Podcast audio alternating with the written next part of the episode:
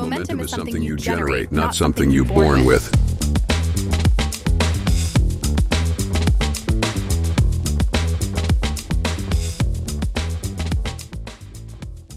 מה קורה אנשים? איזה כיף שאתם פה לעוד פרק של מומנטום. היום אנחנו הולכים לדבר על לחץ. לחץ, מה מייצר אותו, מה זה עושה לנו, למה אנחנו צריכים את זה בכלל בחיים שלנו, האם אנחנו צריכים את זה בחיים שלנו, איך אנחנו מתמודדים איתו.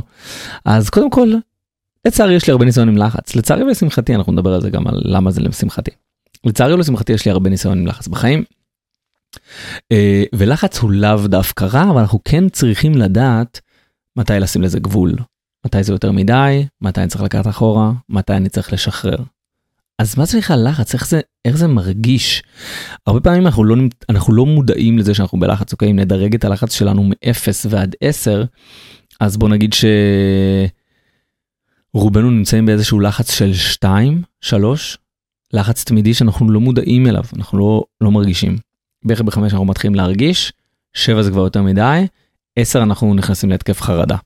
אוקיי? אז רובנו חיים בשלוש, אוקיי? שלוש, חלקנו אפילו חיים בחמש, ילדים מוסיפים לזה, הלחץ הכלכלי מוסיף לזה, העבודה, אולי משהו מתנדנד שם ולא בטוח.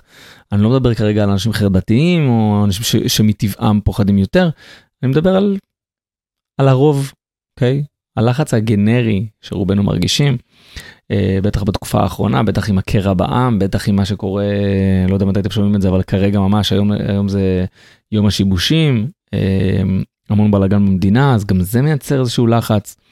כל הדברים האלה ביחד מייצרים איזשהו, איזשהו סיר לחץ כזה, והדבר הזה משפיע עלינו, משפיע על כולנו. אבל למה אנחנו צריכים לחץ? למה זה טוב לנו? בוא שנסתכל, זה, קודם כל לחץ זה רע, כן?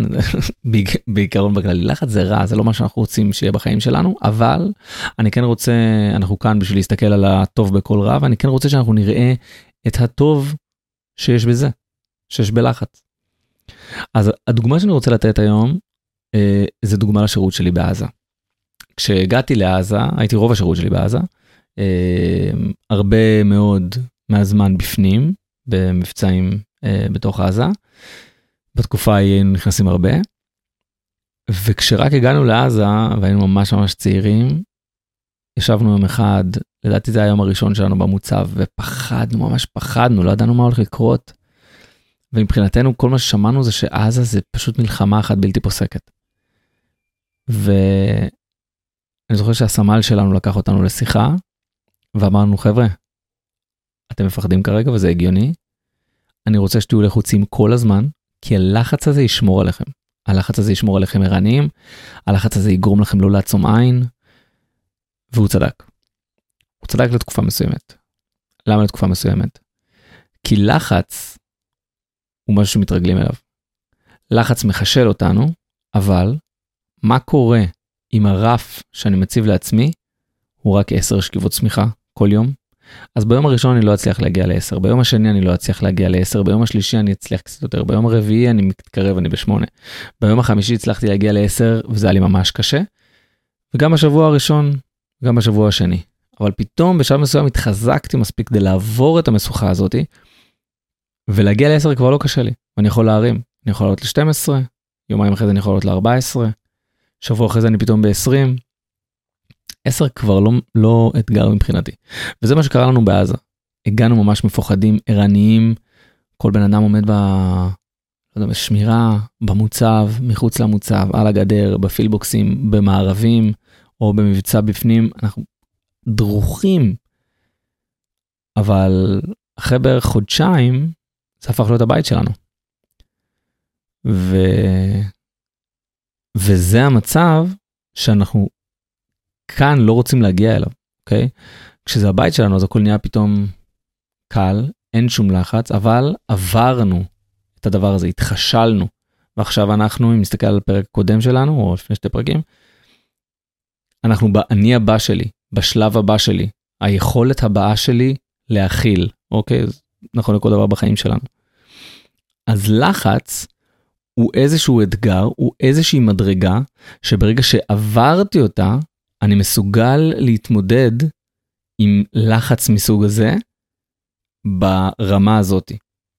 ועכשיו אני, אחד, יכול להתמודד עם יותר לחץ, שתיים, הלחץ הזה שיכול מאוד להיות שהוא היה ב-level 8 מבחינתי, אחרי שכבר עברתי אותו והסתגלתי, עכשיו יכול להיות שהוא כבר level 4 מבחינתי. אוקיי? Okay? אז ה- הנפש שלי חזקה יותר, אני חזק יותר, המוח שלי חזק יותר. לא רק כי באמת עברתי את זה, אלא כי אני מאמין שאני יכול לעמוד בדברים האלה. ושוב אני אומר, לחץ זה לא משהו טוב, אף אחד מאיתנו לא צריך לחתור לחיות בלחץ. אבל אם אנחנו כבר חיים בעולם הזה ואין לנו שום ברירה אחרת, אלא שלחץ יהיה חלק מהחיים שלנו, אז אני מציע שבוא נסתכל על הטוב בכל רע, ובוא נראה מה אנחנו יכולים להוציא מהדבר הזה. אז כשאני באיזשהו, באיזושהי נקודת לחץ כזאתי, אחד, אני אשאל את עצמי מאיפה זה נובע. שתיים, אני אשאל את עצמי איך אני יכול לשנות את התסריט, איך אני יכול לשנות את הזווית כדי לראות את זה בצורה אחרת, איך אני יכול לשנות את זה. האם אני יכול שנייה לעצור, לנשום עמוק ולהגיד, תכלס, זה כלום. מה זה לעומת החיים שלי? לא משנה מה זה אגב. מה זה לעומת החיים שלי? מה זה לעומת כל מה שעברתי עכשיו, ומה זה לעומת מה שמצפה לי? זה כלום. זה נקודה על הטיימליין, על ציר הזמן. ואו שנשכח את זה, או שזה יחזק אותי, וזה כל מה שזה. וחשוב לי מאוד שאנחנו נסתכל על לחץ בצורה הזאת. ונכון שלפעמים בלהט הרגע קשה מאוד לעשות את זה, אבל זה כל מה שזה. זה מדרגה, ואם שוב נסתכל על הפרק הקודם, זה מוביל אותי לאני שמחכה לי בצד השני. האני החזק יותר, המפותח יותר, הנאור יותר, זה שמסוגל להכיל יותר. אוקיי? Okay? אז זה כל מה שזה, זה לחץ.